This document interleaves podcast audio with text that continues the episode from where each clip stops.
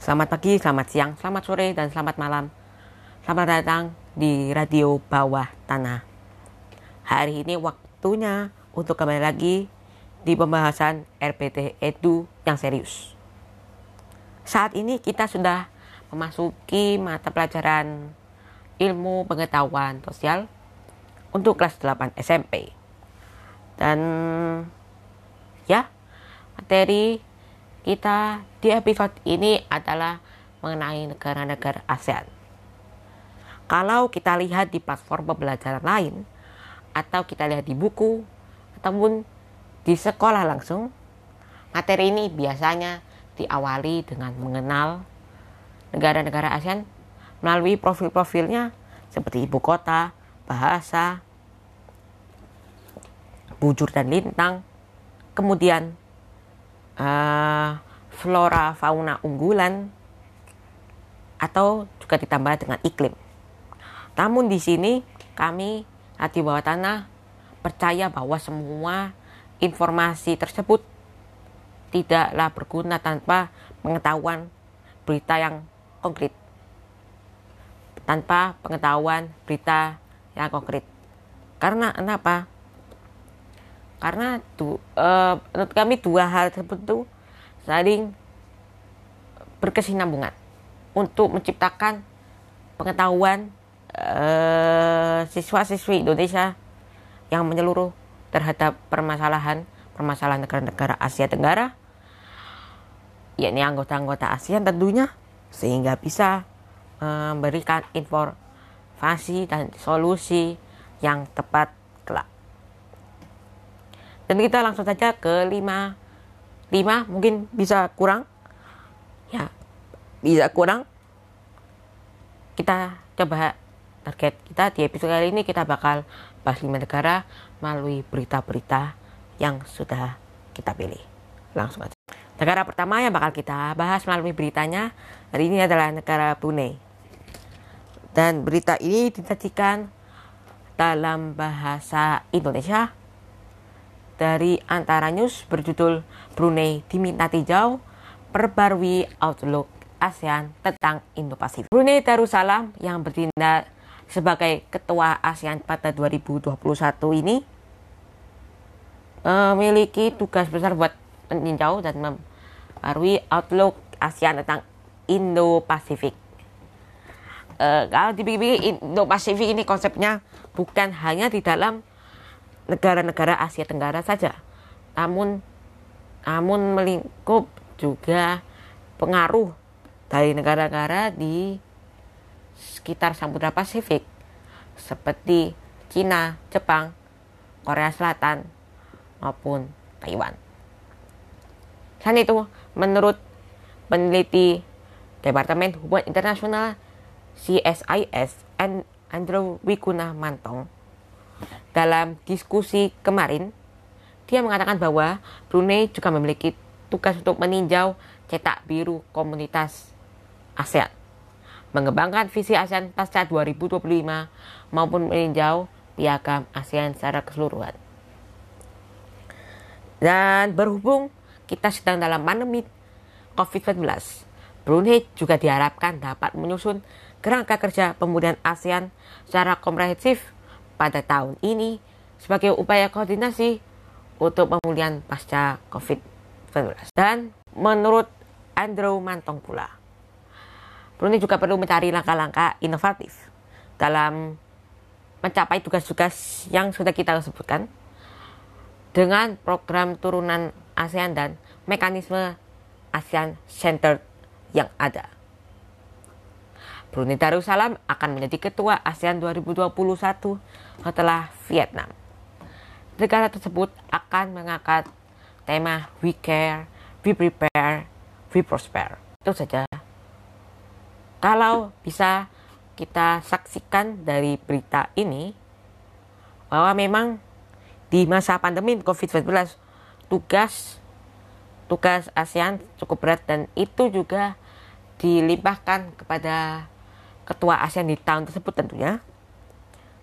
Di tahun ini, yakni Brunei Darussalam dan ya tugasnya Tugasnya bukan hanya melakukan hal-hal yang rutin yang mungkin dijalankan selama 10 tahun sekali seperti meninjau rencana-rencana, kemudian juga meninjau relevansi piagam ASEAN seiring dengan perkembangan zaman, namun juga e, bagaimana cara menanggapi peristiwa-peristiwa terkini. Berita yang bakal kita bahas ini yang kedua datang dari Laos. Mohon maaf, maksud saya Kamboja banyak orang Indonesia yang suka terbalik antar kedua negara itu betul betul oke okay. berita ini dibawakan dalam bahasa Inggris oleh Global Times berjudul Chinese COVID-19 vaccines arrive in Cambodia. Welcome by PM at airport. Langsung saja saya coba uh, baca pelan-pelan. A charter flight carrying the first batch of the China donated Sinopharm COVID-19 vaccines arrived in Cambodia on Sunday, welcome, welcomed by Prime Minister Hun Sen at Phnom Penh International Airport. Ya, singkatnya, singkatnya uh, vaksin Sinopharm bantuan Cina datang di datang ke Kamboja tepatnya di Bandara Internasional Phnom Penh di hari Minggu dan disambut oleh Perdana Menteri Hun Sen. A handover ceremony of the vaccines was held at the airport, which was also attended by Chinese Ambassador to Cambodia, Wang Wenshan. Addressing the ceremony, Hun Sen expressed gratitude to China for its donating vaccine to his country penyer seremoni penyerahan vaksin bantuan tersebut diselenggarakan di bandara yang juga dihadiri oleh Duta Besar Republik Rakyat Cina untuk Kamboja Wang Wenshan. Hun Sen juga uh, berterima kasih sebesar-besarnya kepada Cina atas bantuan vaksin ke negara dia. Lanjut, di, dia juga mengatakan bahwa vaksin adalah solusi kunci strategis yang dapat melindungi hidup masyarakat, meningkatkan kesehatan masyarakat secara jangka panjang, dan menjamin perbaikan ekonomi dan kegiatan sosial. Ia juga menambahkan bahwa bahwa donasi vaksin ini juga menambah persahabatan yang cukup erat antara Cina dan Kamboja berserta rakyat-rakyatnya. Kita lanjutkan dalam versi bahasa Inggrisnya. Speaking at the handover ceremony, Wang said Cambodia is one of the first country to receive the vaccine assistance from China and that the donation clearly showed China's commitment to making its COVID-19 vaccines global public goods. It is hoped that these vaccines can play a positive role in helping Cambodia to fight against the COVID-19 pandemic. Wang said. Wang mengatakan bahwa Kamboja adalah salah satu negara pertama yang menerima bantuan vaksin dari China dan itu menggambarkan komitmen China untuk um, untuk menjadikan produk vaksinnya sebagai produk global yang berkualitas. Dan dia juga berharap bahwa vaksin ini memainkan peran positif dalam menolong Kamboja melawan COVID-19. Kemudian kita lanjutkan dari bahasa Inggris. He has said a vaccination drive against COVID-19 will be launched in Cambodia on February 10 with the country's medical workers, armed force members, teachers, journalists, tuk-tuk and taxi drivers and garbage collectors being among the first people to take shots. Cambodian authorities have authorized the emergency use of Sinopharm COVID-19 vaccine in the country, noting that the vaccine is used safely in China and other countries. Perdana Menteri Kambodia Hun Sen mengatakan bahwa vaksinasi ini akan dilakukan mulai tanggal 10 Februari kepada pekerja medis, militer, guru, jurnalis, supir angkutan umum, dan pengangkut sampah sebagai penerima pertama. Otoritas Kamboja juga mengatakan da, untuk memberi izin kepada penggunaan vaksin Sinopharm di negara tersebut dan mengatakan bahwa vaksin tersebut telah digunakan secara aman di China dan negara-negara lainnya. Ya, ya sebagai, sebagaimana juga eh, bantuan vaksin di negara-negara lain ataupun juga serah terima vaksin di negara-negara lain, Kamboja juga eh, berharap yang sama supaya vaksinnya juga cukup berpengaruh terhadap perbaikan negeri mereka. Sebagaimana yang telah kita ketahui bahwa ep, uh, durasi episode podcast ini sudah mencapai belasan menit. Mungkin kira-kira 13, 14, ataupun 15 menit.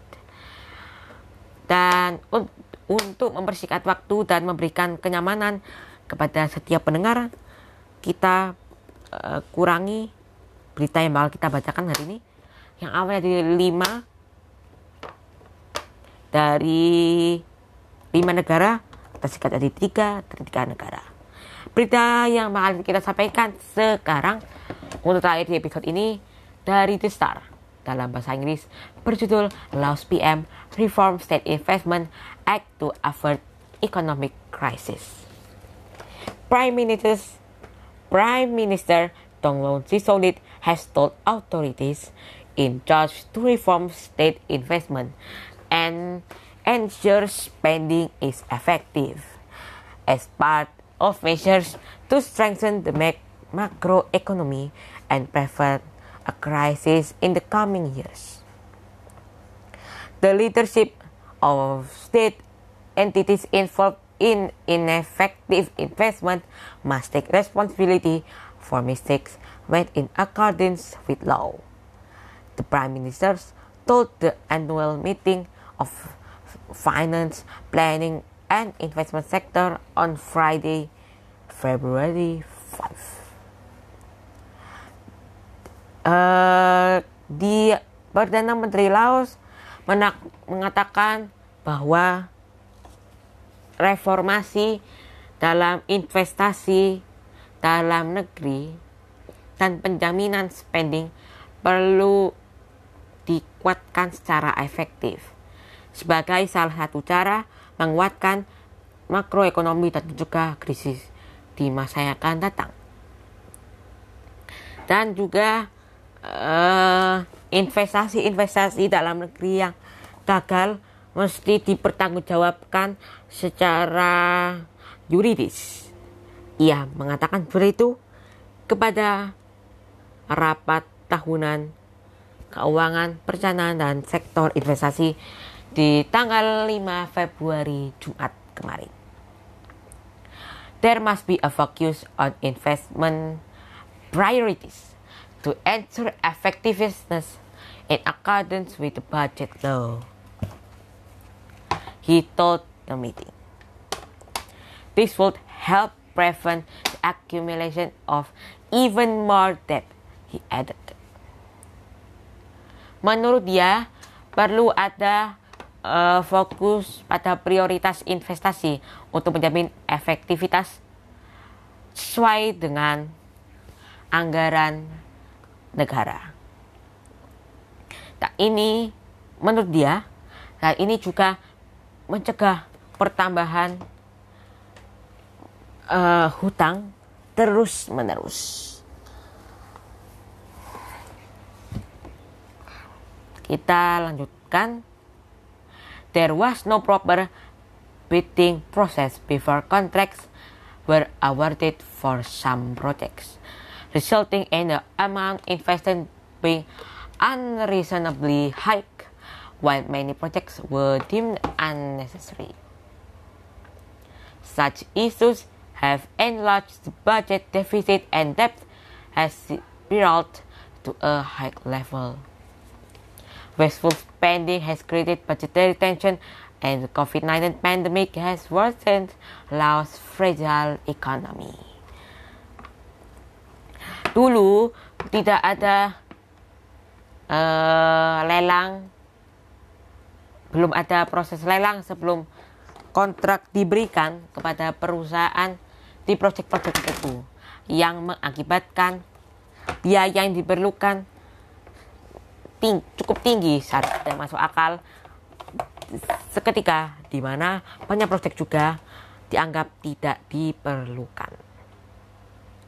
Dan isu-isu seperti ini pula yang menaikkan defisit APBN Laos dan hutang ke level yang tinggi.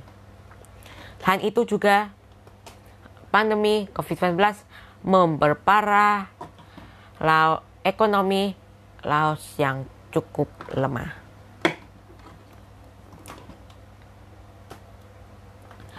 The government would also seek recommendations from scholars, experts, and think tanks in this regard. Such collective action is needed to prevent an economic crisis, he said. Specifically, the Prime Minister underlined the need to do more streamlined procedure that will improve the business environment Jadi pemerintah bakal meminta rekomendasi dari pakar, ahli, dan organisasi-organisasi pemikir termuka. Menurut dia pula, menurut Perdana Menteri pula, aksi kolektif seperti ini diperlukan untuk mencegah krisis ekonomi. Secara spesifik, Perdana Menteri menggarisbawahi kebutuhan prosedur prosedur jelas yang bakal meningkatkan lingkungan bisnis. Lanjutan, we are increasingly relying on private and foreign investment to generate income. We have agreed to encourage investment that supports both domestic supplies and exports to facilitate them quickly. Kami telah meningkat uh, kami telah meningkatkan apa ya relying itu seperti